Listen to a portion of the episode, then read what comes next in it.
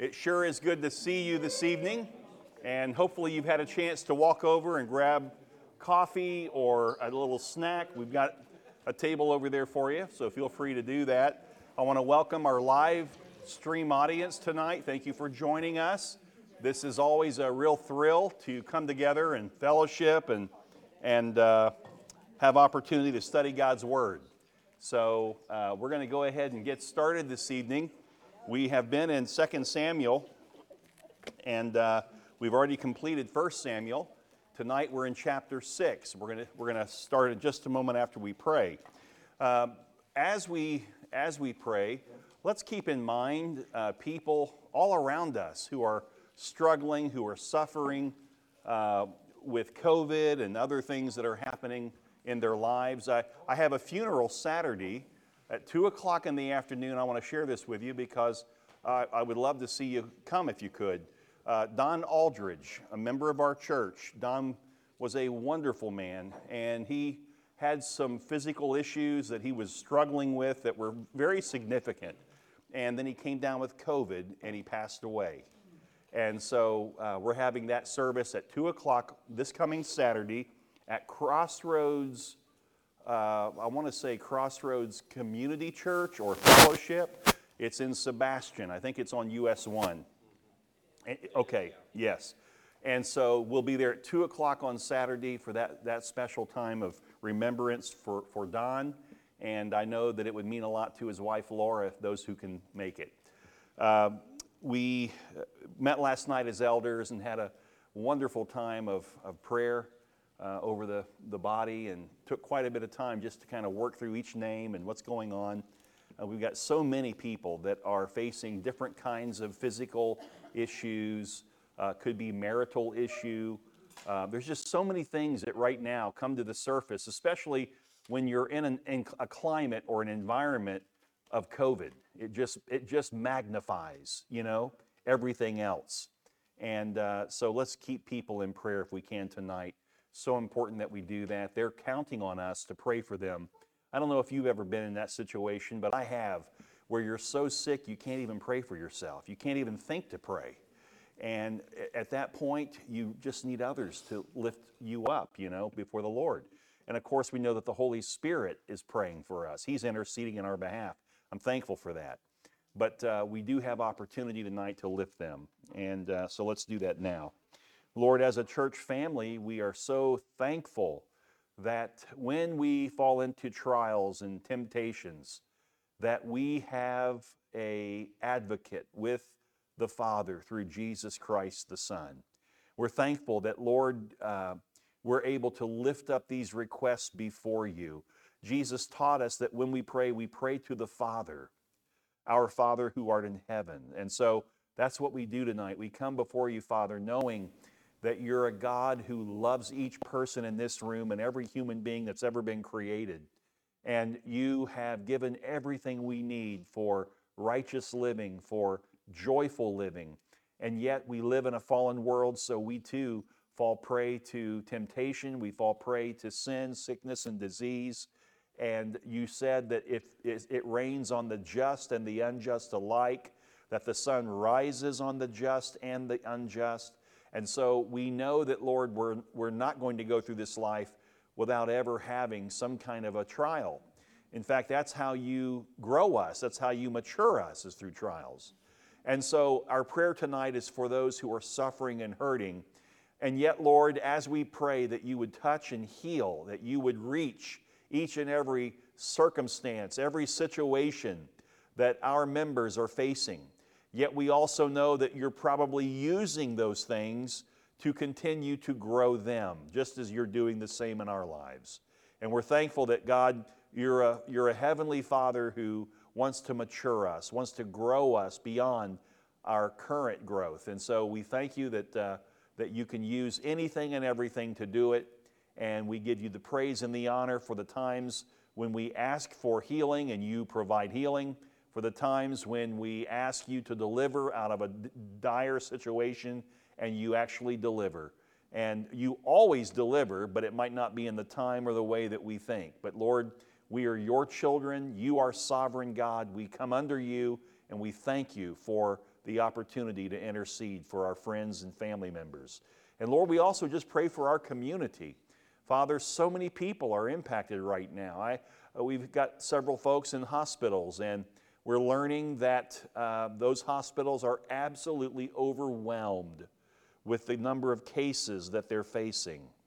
That people are having to wait days in order to receive, like a stress test, uh, because there's not enough. Uh, there's not enough uh, nurses and doctors that are able to help. The need is so great. And, and then there's other situations where someone who might be in a room and asking for help uh, from a nurse and pushing the button, and still no one comes because, not because they don't care, they, there's not enough staff on the floor to keep up with all the needs. So our heart goes out tonight to medical staff and teams in the hospitals, in the clinics around town. I pray that God, you give them supernatural strength. I pray that you lift their hearts, that they not become weary in well doing, where they actually decide to just walk away, that they're so overwhelmed they can't cope with it and they walk away. I pray the same thing in our educational system. As teachers now return to the classroom, students begin to come in, and we understand that over a thousand new high school students have come into even just Vero Beach High School or, or in our county and, and the, having the staff to handle that and manage that, it's difficult. And so we pray for the administrative staff, we pray for teachers, we pray for support staff, we pray for the students, Lord, that you would watch over them, that you would give them understanding. I pray that you would open their eyes to see the truth and that anything that is absolute truth is from God. It is from the Bible, and that they would recognize it for that. And we just lift these things up, Lord, believing that you're a God who desires that we pray for these things, and that when we pray with faith, believing that, Lord, often we see a, a strong move of the Lord. And that's what we're asking for in Jesus' name. Amen. Amen. All right. Uh, as we get started, let's uh, look at verse 1. We're now in chapter 6 of 2 Samuel. What's interesting in this study is how uh, David is finally sitting on the throne. He is the king. Last week we learned that he became the king of all Israel, not just Judah, which would be the southern region, but of all the 12 tribes, up even up into the north. And, uh, and so now in that position, we see David continuing. I'm not sure how many years have passed when we look at from chapter to chapter in Samuel, uh, it doesn't always line up that after chapter 5, immediately the next day chapter 6 happens. No, it could be 10 years that passes, uh, and then all of a sudden we see uh, the next event that's recorded. Because it's not so much about the chronological order as it is the events that fit the narrative. And the narrative of, the, of Samuel, 2 eh, Samuel especially, is the, the uh, nation of Israel under kings, under various kings. And so that's the focus, that's the intent. And so we pick up verse 1 David again gathered all the chosen men of Israel, uh, 30,000. And David arose and went with all the people who were with him from Baal Judah to bring up from there the ark of God, which is called by the name of the Lord of hosts who sits enthroned on the cherubim. So, if you remember, uh, it was back, I think Scott gave the teaching when uh, the Ark of the Covenant was actually stolen by the Philistines and taken captive, and they went off with it. And of course, they tried to do their thing uh, and put it in with, the, with their god Dagon, and that never worked. Uh, they, uh, uh, they, they finally got so frustrated because God uh, he inflicted them with all kinds of diseases. They had rats everywhere because they had taken from Israel the presence of God, what the symbolic presence of God. And it was so virtual and so real, really, that uh, at one point uh, uh, the ark was stored in the temple of Dagon, which is a false god. And Dagon is the head of a, I forget what it was, and the body's different, you know, like an animal and a human, weird kind of a thing. and they set the ark there. And the next morning they came in, and of course the the uh, Dagon had fallen over, and his arms were broken. And uh, then the next day they came in, and and uh, his whole body was in half as he laid in front of the ark of, of God. And that was just the beginning of their, their trials. So eventually they, they loaded it up on uh, young uh, cows and it returned on its own to the Israelites. And they stored it at uh, Abiathar's house. And he's part of the Levitical tribe. And so they stored that there at his house. And it stayed there for 20 years. So this is 20 years later, okay? And David is saying, now let's bring this ark back where it belongs. And that would be Jerusalem, which now David is living in Jerusalem. That's the capital city, that's the headquarters. And David wants the ark of God, the, the presence of God, to be the centerpiece of all Israel. And so he puts it where he is actually living, where the, where the temple will be built. And so, uh, if you remember, the Ark of the Covenant uh, was made by Moses at the command of God and that would have been 400 years before David comes on the scene. And it was a wooden box. Uh, the word ark means box or chest. Uh, it was completely covered with gold and with an ornate gold lid, uh, and had the mercy seat on the lid. And of course, there were two cherubim with the wings pointing forward towards one another, and that's where God would position himself symbolically with the people. His presence literally would be there. That was kept uh, in the temple. So, uh, if you want a little more detail on the ark itself, it was three feet by nine inches long, and two feet three inches wide, and two feet three inches high. So, it was not a big, big box. It wasn't that large.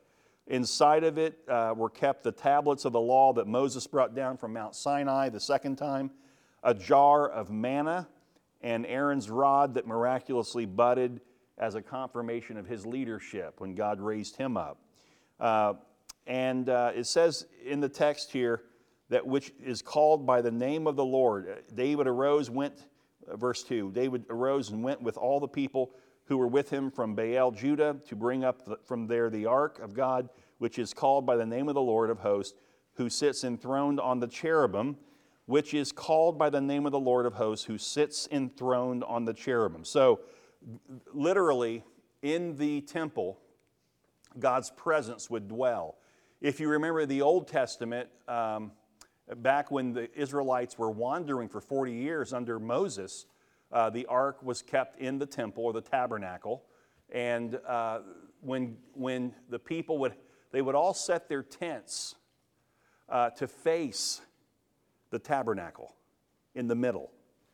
And they would come out in the morning and they would see Moses walk by and he would be heading to the tabernacle.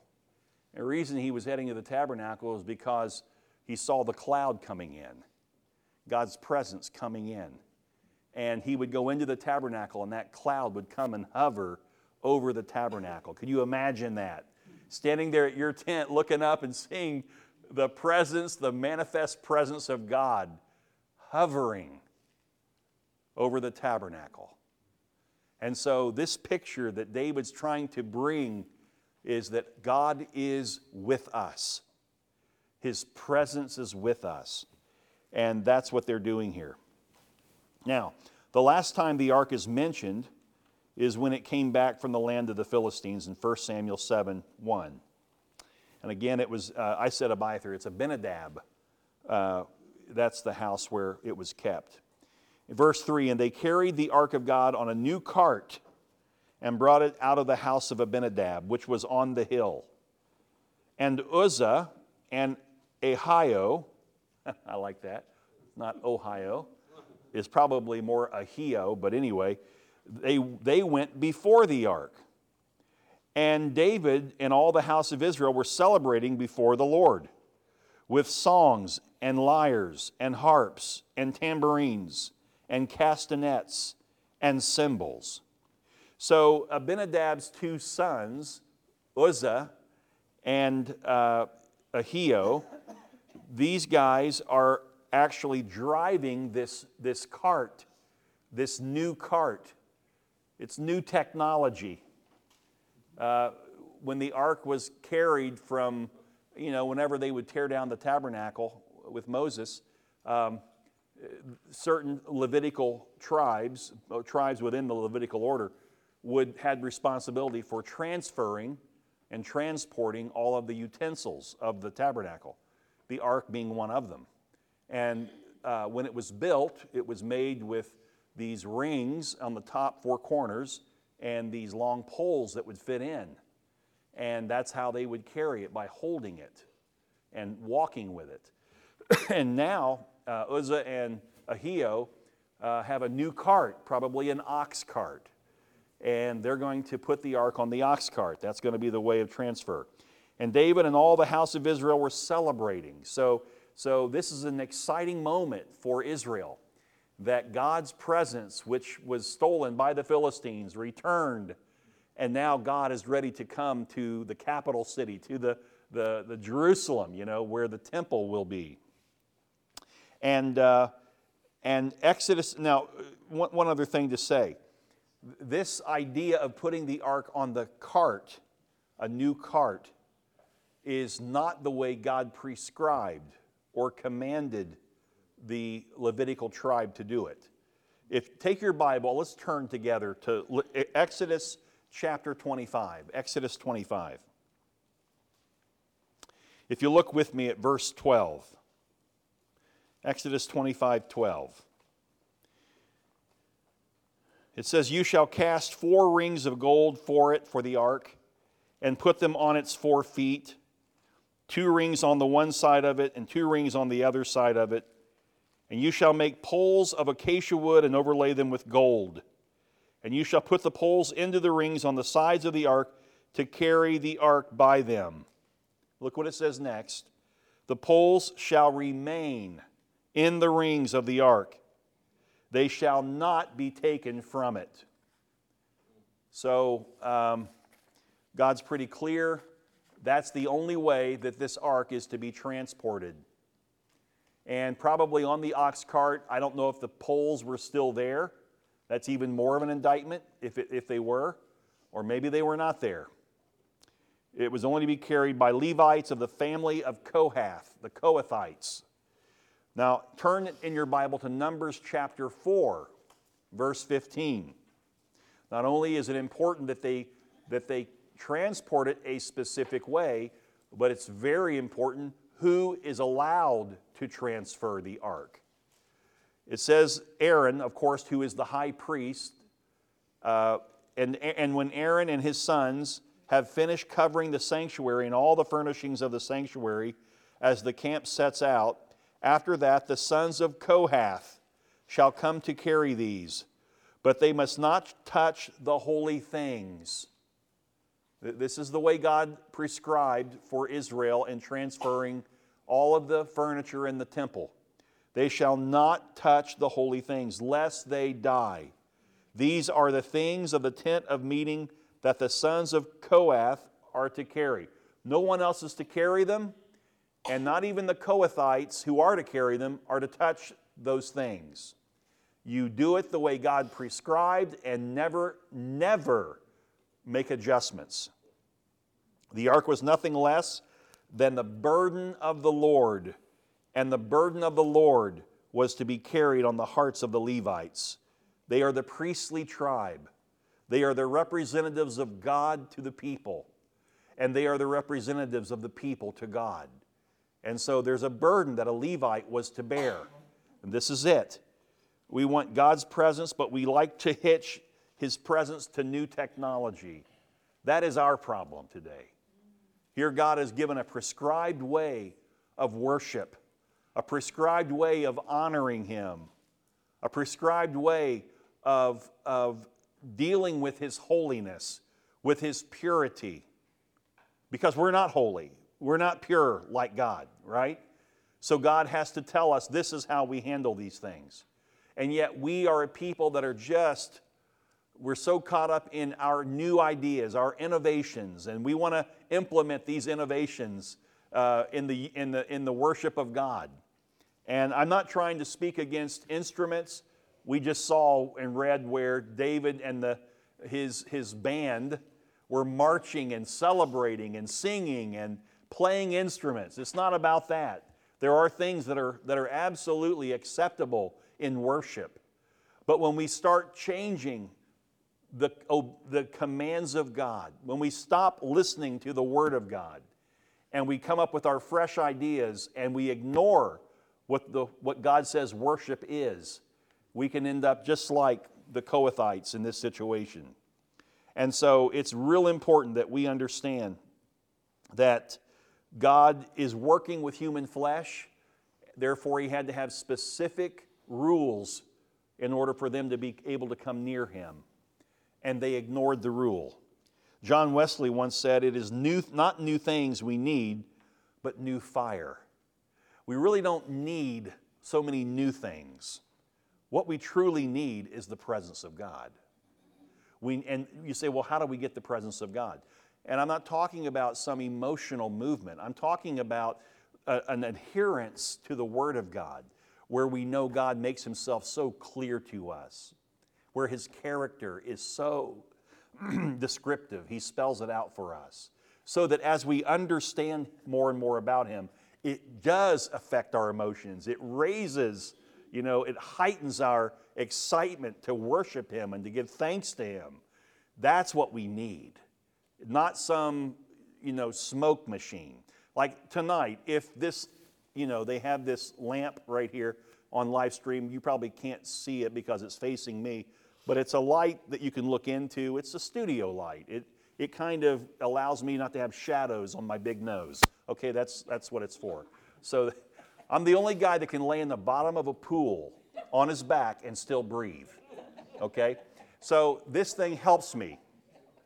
And, uh, and, and, but, but, the, but the reality is, it's not there for me. It's there because it does allow those who are watching by live stream to get more of a facial gesture. Uh, we have a microphone, we've got a speaker system.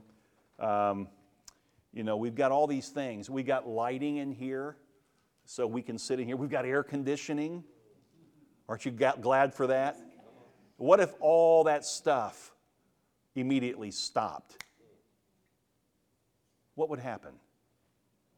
I wonder if there would be any of us who would think, well, we're done. Might as well go home. If that's the case, if that's how we think and that's how we function in worship, we, we are not truly worshiping God. That says more about worshiping us than God. I need these things in order for me to feel what I need to feel when I come to church. God help us that we not be that kind of a church. Uh, basically, if everything went out, well, we got light outside still, so let's go out and sit under the under the little alcove and we'll, we'll, we'll finish up out there. See, we're not going to stop worshiping God because of the innovations that fall apart or the technology that isn't working. That's real important. And we live in a day now where that technology is really heightened in the life of God's church. And I'm, again, let me say this it's not wrong to use technology uh, live streaming is a wonderful blessing. Having a Wi Fi is a wonderful blessing. But if you can't have church when that stuff goes out, you're way off track with the worship of God. I hope we never forget that as a church family.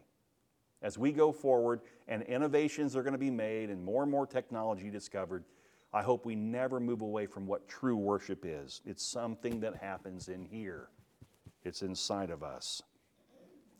In 1 Samuel chapter 6, in verse 10, as we learned that the Philistines transported the ark on the cart. They got away with it because they aren't God's covenant people. So they're able to transfer things on a cart. But that is not the truth for God's people. God gave specific laws, specific commands, and He expected them to follow it. So you say, well, these folks over here, they they, worship like that. Why can't we do it? Well, first of all, just because they call themselves a church doesn't mean that they're saved. Belonging to the church doesn't save anybody. True worshipers of God have a purity in their worship. They stick with that. They don't drift over here to this and that and whatever. So we got to be so careful not to drift. Just because the Philistines had the ark on the cart was not an excuse for Israel to put the ark on the cart. They are to take their example from God Himself. How do you do that? We do it through the Word of God. That's, how, that's our example, not from innovations, not from the ideas of other people. Now, it was Uzzah and Ahio, the sons of Abinadab, who drove the cart. Uzzah, the name means strength. Uzzah, Uzzah. Okay? Strength. Uh, Ahio means friendly. Okay? It's possible, listen, church, it's possible to serve the Lord with new technology out of your strength and your friendliness and still miss the mark of God's expectation. We need to be very careful. So, David is putting together a big production here. He's got the band, he's got the marching orders, he's got all the instruments, he's out there ready to dance before the Lord as the ark is coming up, and he's all excited about it. This big production.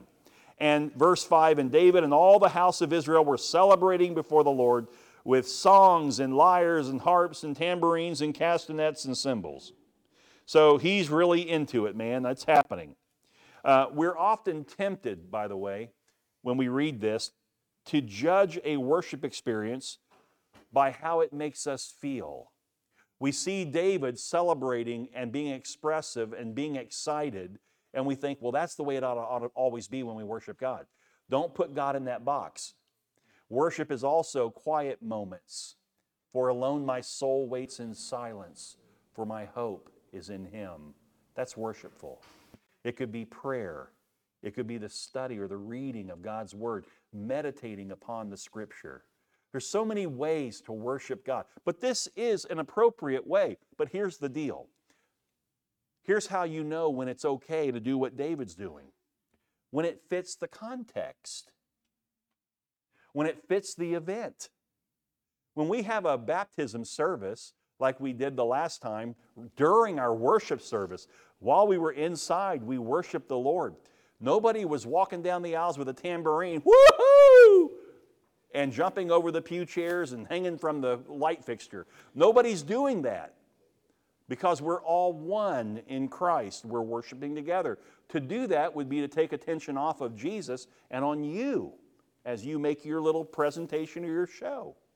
But when we go outside and we're there at a baptism service and we dunk someone down and we bring them up signifying new life in Christ, Everybody is shouting and hooting and hollering, man. It's exciting. It fits the context.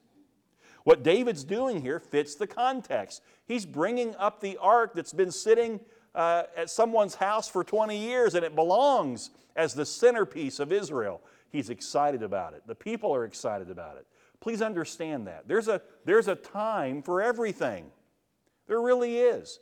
The Bible says, clap your hands, all you people, shout to God with a voice of triumph, but not during communion, right?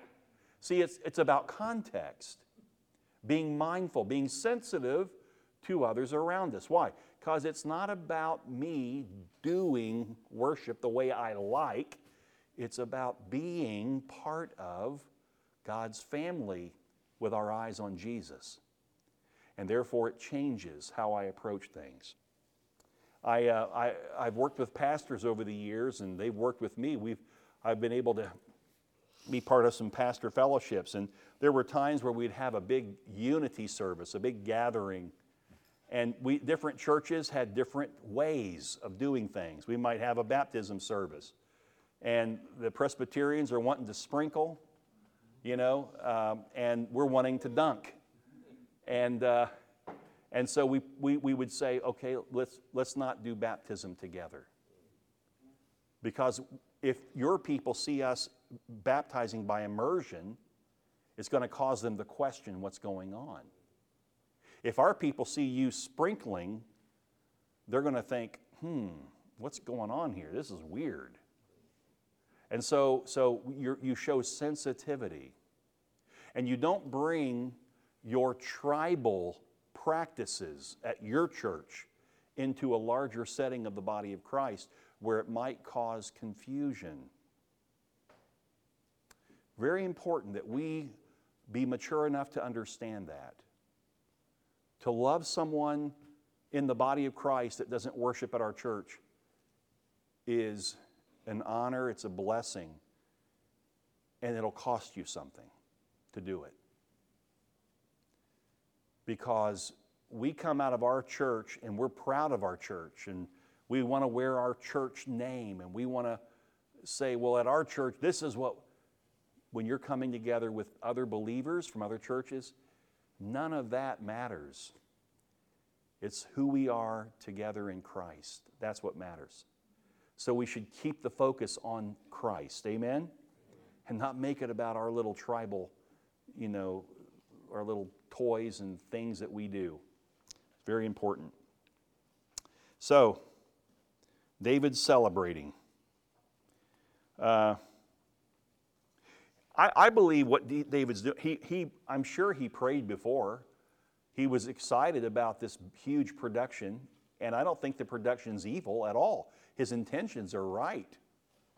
But what happens here next is even though David was wanting to praise and worship God with a right heart, he forgot to follow God's rules. He let his, his excitement overtake his obedience. We could be guilty of that too. Well, surely because our intention is to do this, which is a good intention, it's a biblical intention, obviously God's going to bless it. God never blesses when we have to abandon following and obeying His word. I've heard pastors, pastors, who use that phrase and say, well, it's easier to seek forgiveness than it is to ask permission. And they joke and they laugh about it, and that's their justice. They're, they're ju- justifying what they're doing, which is wrong. That's a, that's a worldly concept. It's easier to, to ask forgiveness than ask permission. Seriously? How would that work with God? Well, we're about to see. We're going to find out real quick here. So in verse 6, and when they came to the threshing floor of Nacon, Uzzah put out his hand to the ark of God and took hold of it, for the oxen stumbled. And the anger of the Lord was kindled against Uzzah and God struck him down there because of his error, and he died there beside the ark of God. Now, there are people who read that and immediately become angry at God. What kind of a God? A man's trying to steady the ark when the oxen stumbled. What kind of a God would strike him dead for something like that? And what, they're re- what they are revealing is they truly do not understand the character of God in His holiness. They don't recognize, they're not desiring to recognize the purity of God, the righteousness of God. When God lays down an, a, a command, He means it. He's not just throwing out orders because He's the big guy upstairs. It's because He is God, He's holy, He's just, and you and I are sinners. And the only way in the Old Testament that they could have any semblance of relationship with Him was if they followed what He commanded. He actually laid down the laws because He loved them. He wanted them to come near to Him, but not at the expense of disobedience. So it's possible to do something with a right intention, and yet the outcome is terribly wrong. And that's exactly, exactly what happens. He puts out his hand. Turn, if you will, again, please, to Numbers chapter 4. Go back to Numbers chapter 4.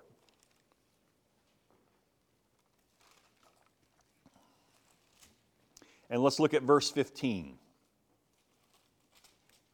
Here's another example of the same thing that people get frustrated with God over. And when Aaron and his sons had finished covering the sanctuary and all the furnishings of the sanctuary, as the camp sets out, after that the sons of Kohath shall come to carry these, but they must not touch the holy things, lest they die. These are all things of the tent of meeting that the sons of Kohath are to carry, not the sons of Aaron. The sons of Aaron would have been uh, Nadab and Abihu. They were priests under their father. And we know that in the scripture they, they brought a strange fire into the holy place to light the incense. And because they didn't do it exactly as God ordered, God struck both of them dead on the spot. So here, Uzzah, back in our story, makes this split decision to protect the ark from falling to the ground. And in so doing, he disregards God's command and presumes upon God's holiness. It seemed right in the moment, but it cost him his life. Even our momentary decisions matter to our God. You cannot use the excuse, well, you know, I just, just, I wasn't thinking about it. This is why I did it. But you're saying that because you're justifying what you did. What you should do is say, you know, I didn't give it give right thought to that. I am really sorry. I shouldn't have done that. See, that's a heart that's ready to confess and repent, as opposed to making excuse for the fact that you in the split second made a decision. Here, Uzzah, he is uh, in a bad place, man. He reaches out and touches the ark, and immediately God strikes him dead simply because he didn't keep the promise regarding how he is to approach God, a holy God. It's really, this really wasn't about a, a split second decision, though.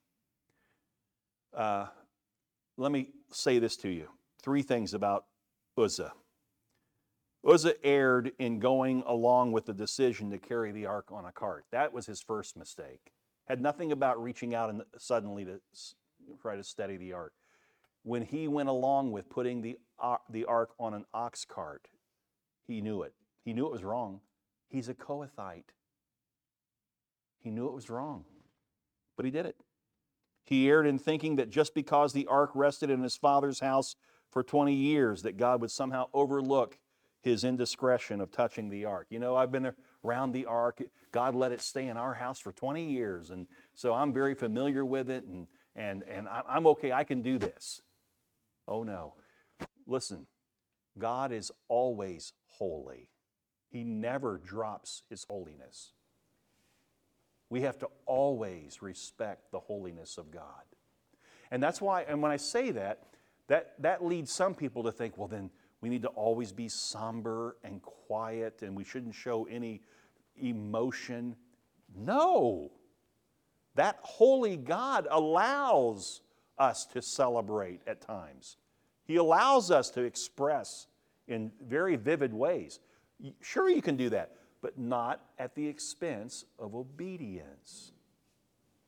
One of the real issues that I have with the charismatic church is oftentimes in charismatic churches, they have practices that are absolutely not in Scripture or a practice, they practice what is, is in Scripture, but it only occurred once in Scripture for a specific situation.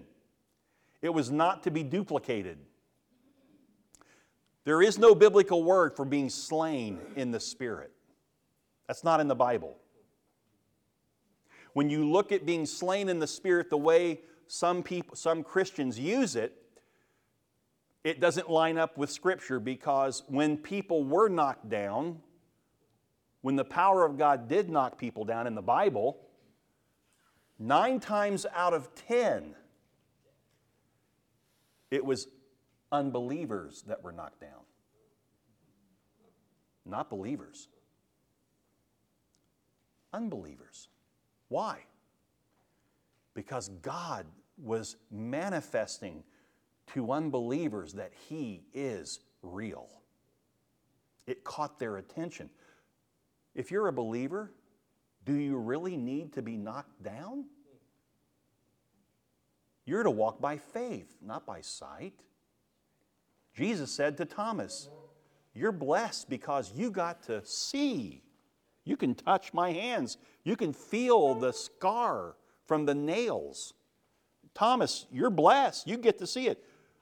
But it's even more blessed to never have the chance to do what you're doing, Thomas, and touch me and still believe. That's even a greater blessing.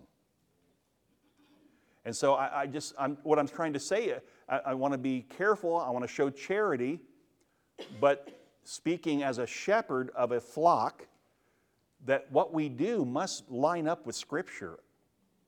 If it doesn't line up with Scripture, we shouldn't do it. We don't have that freedom.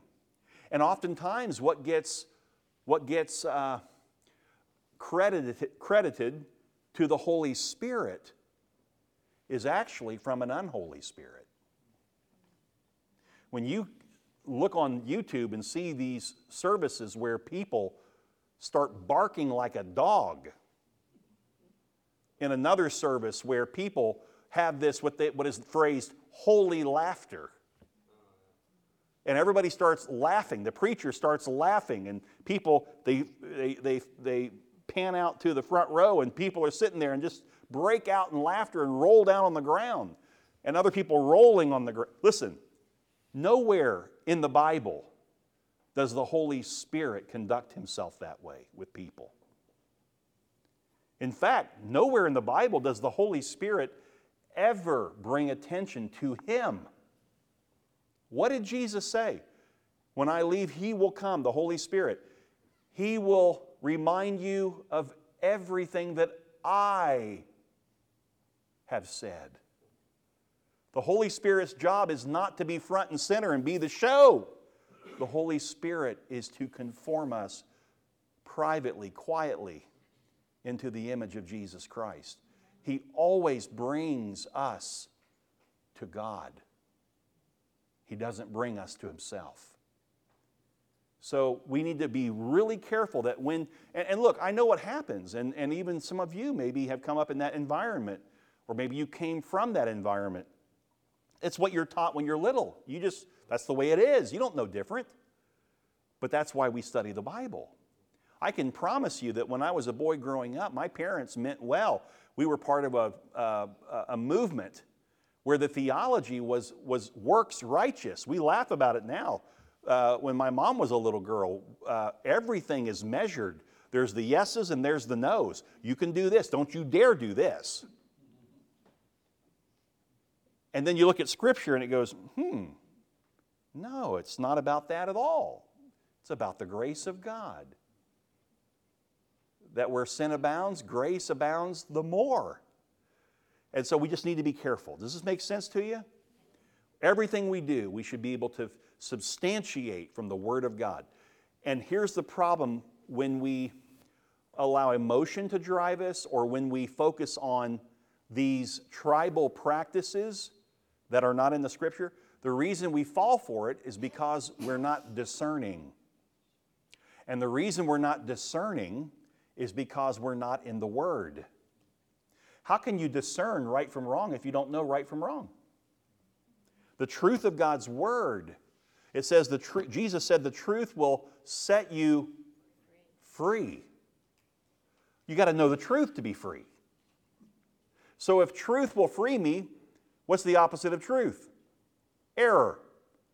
And if truth frees, what does error do? What's the opposite of freedom? bondage. I can either walk in the truth of God's word and be free, or I can experience what I think is true, but it's actually error, and I'm experiencing bondage. I've even said to people in counseling, they're miserable. And I'll say, Isn't that interesting? Truth frees, error binds.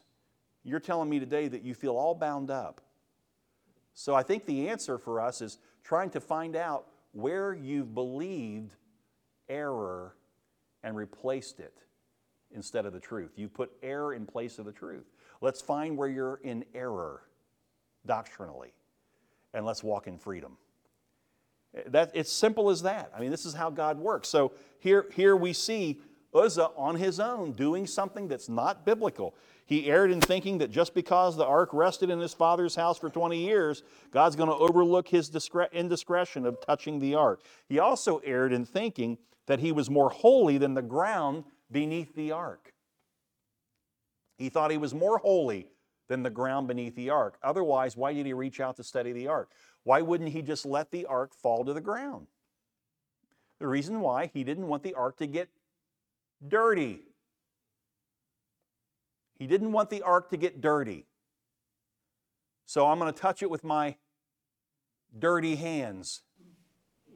By the way, is the ground evil? Does the ground sin? When the sun shows up and the ground becomes parched and dry and cracks, is it disobeying God's creation and the rules of creation, the laws of No, it is not. It's in perfect harmony with God. And then when the rains come, what happens to that parched, hard, cracked ground? It softens and now it becomes mud as it should. The sun comes back out and it begins to dry out again. The ground obeys God. It would have been better if he let the ark touch the ground than to touch his hands, which were sinful. I just think it's very important. David said in verse 8, he was angry. It says he was angry because the Lord had brought out, uh, had broken out against Uzzah. Now, let's, let's, before we go further, and then it'll explain it more, but it's not that David is mad at God. He's not angry with God. He's angry at himself. Because the second that this happens, he probably then remembers, oh my goodness, we didn't put the poles back in. We didn't carry this ark the way God instructed us to carry it. And that place is called Perez Uzzah to this day. And David was afraid of the Lord that day, and he said, How can the ark of the Lord come to me? So when it says afraid there, in the Hebrew, I want you to think of fear, the fear of the Lord.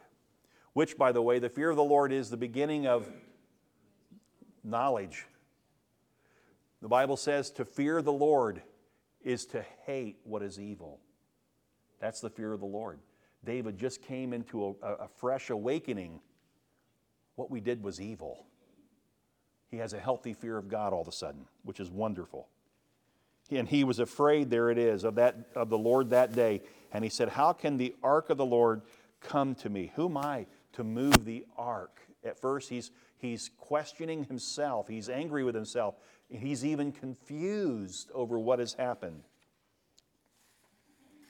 Now, I believe that before David brought the ark to Jerusalem, he, he really believed God wanted that. And I believe God did want that. So here he's doing the right thing the wrong way. And I'm thankful, and this is why David has a heart after God. As soon as he recognized that God couldn't bless what he was doing, even though he's doing the right thing, he realized we must have done it the wrong way. See, that's, that's a godly, mature Christian who you're doing something right, but it doesn't come out right. Maybe you need to go back, Lord, okay, I really believe you wanted that, but Lord, maybe I handled it the wrong way. You know, you need to go talk to this person about this, this thing in the relationship that's separating the two of you. And you go and you go with the wrong spirit, you're still carrying some resentment for what they did. And so you, you bite a little bit as you talk to them. You're doing the right thing going to them, but you're not doing it the way the scripture teaches you. Seek God for forgiveness, forgive them, go to them with a right heart. So, David was not willing, verse 10, to take the ark of the Lord into the city of David. So he stops right there on the spot. But David took it aside to the house of Obed Edom, the Gittite. Now, when we think of the Gittite city, we think of a Philistine city. But people who lived in the Philistine city, not all of them were Philistines. And the ark of the Lord remained in the house of Obed Edom, the Gittite, three months. And the Lord blessed Obed Edom and all his household. Uh, by the way, the city uh, Obed, uh, that Obed Edom is from, this city called uh, Git, uh, uh, Gittim, is not the same Philistine city. It's actually not far from where the ark started to fall off the cart. It's in the land of Judah. This guy, Obed Edom, he's actually of the tribe of Levi and of Korath, which are the cousins to the Kohathites. So his family were the people who would carry the ark. Okay? And this is where David takes the ark after the incident with Uzzah. He takes it to a Levite who's part of the group that is to transfer the utensils and the furniture pieces of the temple. And he leaves it there with him. And, and he leaves it for how long? Three months. And it was told Dave, uh, King David, The Lord has blessed the household of Obed Edom and all that belongs to him because of the ark of God. So I'm wondering if David took the ark to Obed Edom and walked away thinking, Who am I to touch the ark, not touch it, but to even think that I should uh, bring the ark? Uh, I'm just going to leave it there. I, you know, it's not good for man to be around the ark. Let Obed Edom handle it. He's one of the Levites that can do that. And then God blesses Obed Edom I mean, just begins to pour out blessing after blessing. Why? Because Obed Edom understands how the ark is to be treated. He shows he does not presume upon the holiness of God, he follows the laws of God. And God blesses that household. Now David is blown away. So David takes the ark there, and Obed Edom uh, is a true blessing. If you want the passages that talk about Obed Edom, uh, 1 Chronicles 26 8, write that down, 1 Chronicles 26 8. All these were of the sons of Obed Edom, with their sons and brothers, able men qualified for the service. Uh, verse 12 These divisions of the gatekeepers, corresponding to their chief men, had duties just as their brothers did, ministering in the house of the Lord. So they were those who were to minister in and around the temple. Okay? Excuse me. And then in Numbers chapter 4, verse 15. And when Aaron and his sons had finished covering the sanctuary and all the furnishings of the sanctuary, as the camp sets out after the sons of Kohath shall come to carry these, but they must not touch the holy things. So he is part of that group, okay? And his house is blessed because he obeys God. Now, uh, verse 12 So David went Oh, so, so it stays there for three months. David hears that the, the Obed Edom's household has been blessed because the ark is present and he is caring for it in, the, in a way that shows respect to God. And so in verse 12, the latter part of the verse, so David went and brought up the ark of God from the house of Obed Edom to the city of David with rejoicing. And when those who bore the ark of the Lord had gone six steps, so now he's going to pick it back up. You know, they're going to carry it in the staves. They're going to they're going to make sure they do this the right way. And they take six steps and they stop, and David offers sacrifice to God. He's going to make sure that we honor God for who He is. And uh, it says he sacrificed an ox and a fattened animal, probably a lamb. And David danced before the Lord with all his might. Why? Because God didn't strike anybody dead. That's why, I mean, he's, he's thinking, whoo, all right, let's celebrate. No, he's actually worshiping God. Folks, if you think for a second that the only way to worship God is in silence, you're wrong. If you think for a second people who are expressive are wrong to worship God that way, you're wrong. Here, the king the greatest king of Israel, is dancing before the Lord. But remember, context matters. He's outside in a marching situation. He's got all the instruments playing. He's just having a good time. And they're all having a good time. This is not, look, the, he is the subject of this story. But that doesn't mean he's the only one who's dancing. He's not. And David was wearing a linen ephod. What is a linen ephod? It's what the priest wore. wore. So David and all, look at this, David and all the house of Israel brought up the ark of the Lord with shouting and with the sound of the horn. It's not a situation where David alone is the one who's getting all excited and doing something. No, everybody with him. He's dressed like all the Levites that are with him.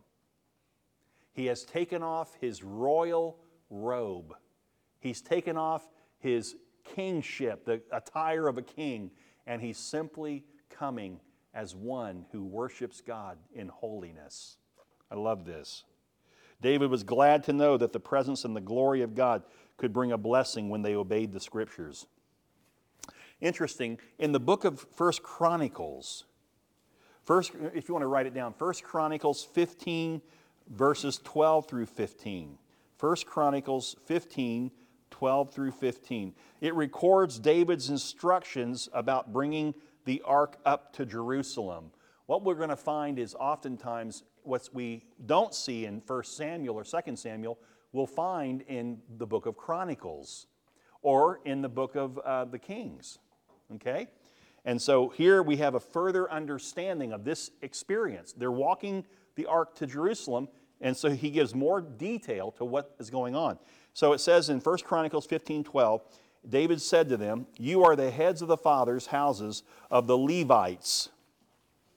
Consecrate yourselves, you and your brothers, so that you may bring up the ark of the Lord, the God of Israel, to the place that I have prepared for it. I need you as Levites, as the priestly tribe, to consecrate yourselves. We're going to be handling, not literally, but we're going to be transferring the presence of God. So let's prepare ourselves spiritually. Because, verse 13, because you did not carry it the first time, the Lord our God broke out against us because we did not seek him according to the rule. So David's very much aware why Uzzah was struck dead. Do you see David getting mad at God anywhere in this story? Never. There's no reason for a Christian to be upset with God for taking out Uzzah. Even the king himself re- realizes and says, We did it wrong. We didn't take the time to read the command of God and how to transfer the ark. So the priests and the Levites consecrated themselves to bring up the ark of the Lord, the God of Israel. And the Levites carried the ark of God on their shoulders with the poles, as Moses had commanded according to the word of the Lord. So this entire story emphasizes God's holiness and how we should always show respect to Him as a holy God. It could lead us to a particular view of God that isn't necessarily whole when we start doing things that aren't in Scripture. Our worship should line up with the Word. Always. There's a time for shouting, there's a time for clapping. We generally, every Sunday, we have moments where clap, uh, clapping will occur. It might be after a song. Now, I want to say this about that. When we sing a song, and that song brings us into a moment of recognition of the holiness, of the greatness, of the, the, the, the beauty of God. Um, sometimes clapping would be inappropriate. Maybe it's a moment, it's solemn. You know what I'm saying? There's other moments when it's very appropriate. But here's what we have to guard against. And I've pastored for a number of years and I've seen it often that it just becomes something we do at the end of a song. We applaud. We're applauding the song. We're not worshiping.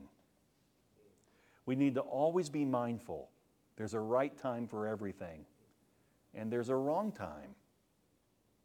And so being careful there. David is recognizing that, and he is telling the Levites, let's make sure we do this thing the right way. And in doing it the right way, listen, David is dancing before the Lord. It's right. It's right. It's okay. Some of you would be like, oh my goodness. What? I mean, if you were there watching this happen, and you see the king of Israel take off his robe and he's just simply got his ephod, the, the linen ephod, which is he's totally clothed. And he's dancing before the Lord along with the Levites and the, and the singers and everything. Some of you would have a conniption, thinking maybe that that's inappropriate. No. In certain places, it would be. In certain settings, yes, but not in every setting. I hope we get that point. This expression of David's heart showed that he had a genuine emotional link to God. And we should all have genuine emotional links to God. There are two great errors that we want to avoid in the worship of God. Write these down, if you will. Number one, the error of making emotions the center of our Christian worship. The error of making emotions the center of our Christian worship. You could even expand it and say our Christian life.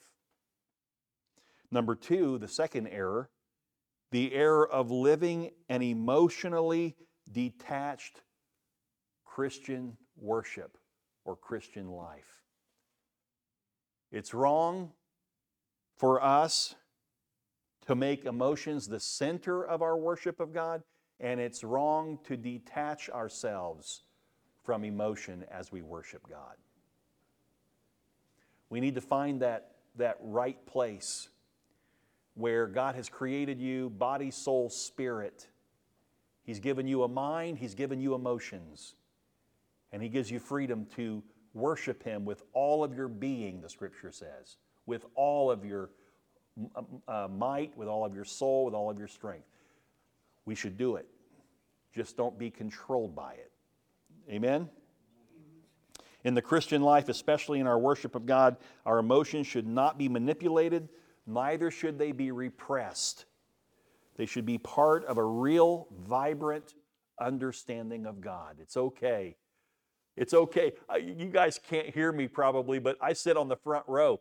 And I'm telling you, all through worship, as I'm listening to the song, we're, we're singing in the middle of the song, and I'm singing the words. And then what I'm singing is like, oh my goodness, that's so good, that truth. And I'll just right there, Amen. You've heard it. I'm not doing it for you to hear, obviously, but look, there's nothing wrong with that. I'm agreeing. I'm excited about that. Now, if all of a sudden I, woo, woo, get up and start running around the place, people will just look at me like I'm a freak and get up and leave, okay? That would be wrong. and then others would get up and run with me, I, am sure. Ray Marie, you'd be right there with me, wouldn't you? and, and in some settings, it would be appropriate. It would be. See? So we just need to be careful and be sensitive to look, never do anything where it abandons Scripture or it doesn't take into full consideration the purity and the holiness and the righteousness of God. Amen? Okay. We're about to finish this up. Some people have made the false claim that David was dancing immodestly, you know, that he was dressed down to his skivvies, you know, he's he should have, he, he, he hardly has any clothes on. I've heard preachers say that. It's not at all the situation, okay? Uh, as he danced before the Lord. First Chronicles tells us, again, let's go to First Chronicles chapter 15. Go there if you will. First Chronicles 15, verse 27 and 28. I'll read it for you.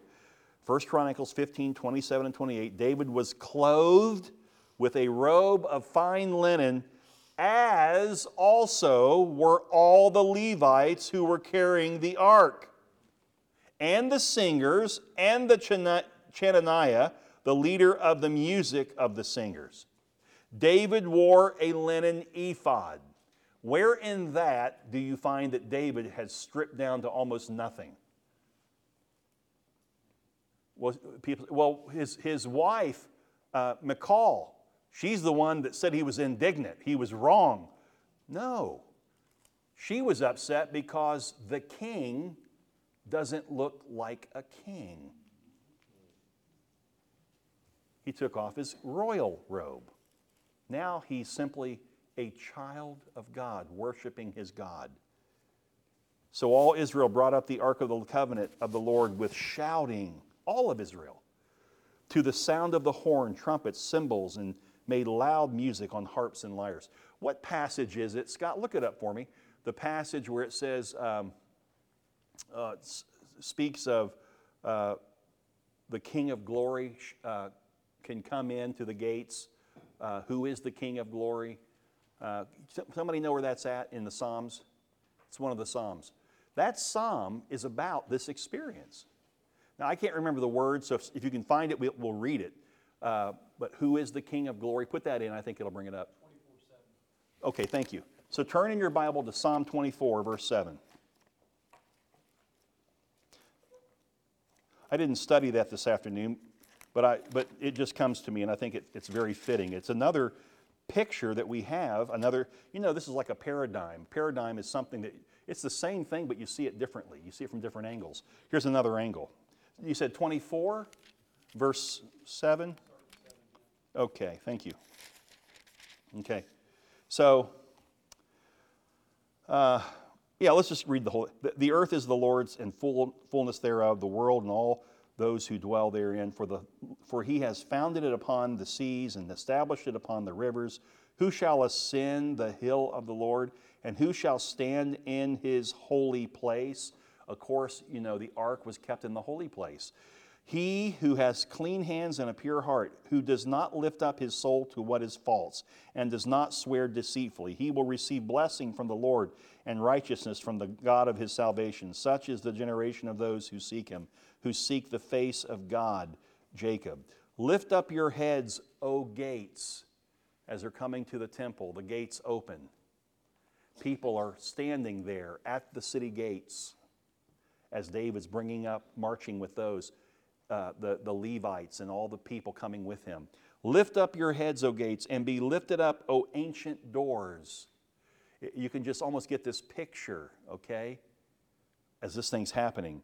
And the king, that the King of glory, capital K, we're not talking about King David here, may come in. And then the people on the wall would say back to David as he is shouting this out. Who is this King of glory? This is almost like a hymn they're singing. The Lord, strong and mighty, the Lord, mighty in battle. Lift up your heads, O gates, and lift them up, O ancient doors, that the King of glory may come in. Who is the King, this King of glory? The Lord of hosts. He is the King of. Could you imagine being there? All these instruments and all this shouting and this song going back and forth as the ark is being brought into the temple or brought into this, the gates of the city. Isn't that awesome? I get chills, man. I got chills right now when I think about that. See, when we get to heaven, don't you kind of want God to play back some video, you know, of some Old Testament experiences? I, I want to see Elijah on top of Mount Carmel, and I want to see the 450 prophets of Baal out there cutting themselves and doing their thing to try to bring down fire, and then watch as, God, as Elijah just prays a simple prayer God, show these, these knuckleheads that you are the one true God, and fire just comes down and zaps that sacrifice. I want to see that, man. Wouldn't that be awesome? Oh, man, this is going to be so much fun. Woo! Uh, it really is. Then we can run around. yeah. Ray Marie, I got a feeling when you get to heaven, there's going to be a lot of running and praising, and you're going to have a great time.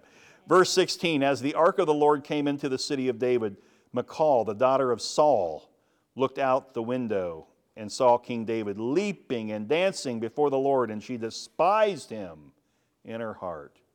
And they brought in the ark of the Lord and set it in its place inside the tent that David had pitched for it. And David offered burnt offerings and peace offerings before the Lord. And when David had finished offering the burnt offerings and the peace offerings, he blessed the people in the name of the Lord of hosts and distributed among all the people, the whole multitude of Israel. He distributed both to men and women a cake of bread, a portion of meat, and a cake of raisins to each one. Then all the people departed, each to his house. What a great day of worship. Man, that's a great Sunday, isn't it? To come to the ch- church and worship God just uninhibited and love Him and study His Word.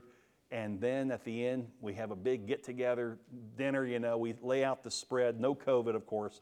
We lay out the spread, and everybody sits down and just has a big meal together. We all go home with some scraps, man, some leftovers. Wouldn't that be a wonderful day? Amen?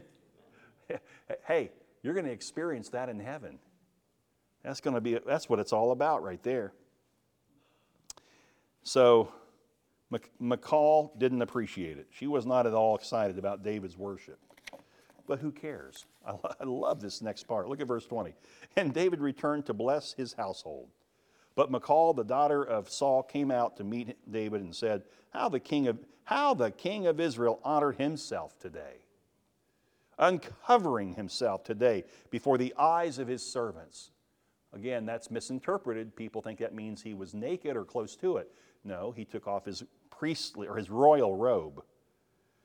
And look, then she said this uncovering himself today before the eyes of his servants, female servants, as one of the vulgar fellows shamelessly uncovers himself. So David comes home with this exciting news and he's bringing home food and he's just so excited and he's met at the door by that old wet mop.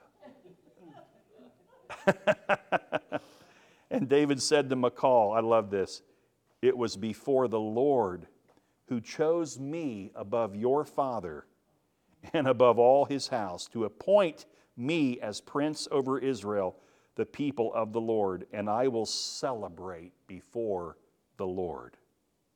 I mean, good grief, the guy spent what? 10 years running from Saul. God finally honored and brought David to be king. He's excited. He's filled with appreciation. I will make, look at this. I will make myself yet more contemptible than this, and I will be abased in your eyes, but by the female servants of whom you have spoken, by them I shall be held in honor. What is he saying? He's saying, You think that they regret what I did, but what I did was so right and so holy before God. My heart was right. They did not see me the way you're describing them. They knew that I was worshiping God. And Michal, the daughter of Saul, had no child to the day of her death. Wow. There's a little postscript. Some people might think that God cursed her from that day forward. Uh, most scholars believe that it was David who would not be with her after that. So she never bore a child. And uh, David was absolutely right in his worship of God. But remember, he did it wrong the first, the first time. But he had a right heart of repentance. I wonder if our pride gets in the way of us recognizing when we're doing a good thing in a wrong way and somebody points it out to us. Would our pride keep us from receiving what they're saying and consider what they're saying and, and confess that before God as sin so that we might do it right the next time? Would we be so humble as to look to them and say, Thank you for pointing that out? I'll be honest with you. When somebody comes to you in that kind of a situation and says something to you in a loving spirit, um, it's still hard to receive it, isn't it? because you really had the, a good intention in mind. You weren't trying to do something evil. So it, it almost feels like, oh, why are you making a big deal out of that? But you might be missing what God's trying to say to you through them.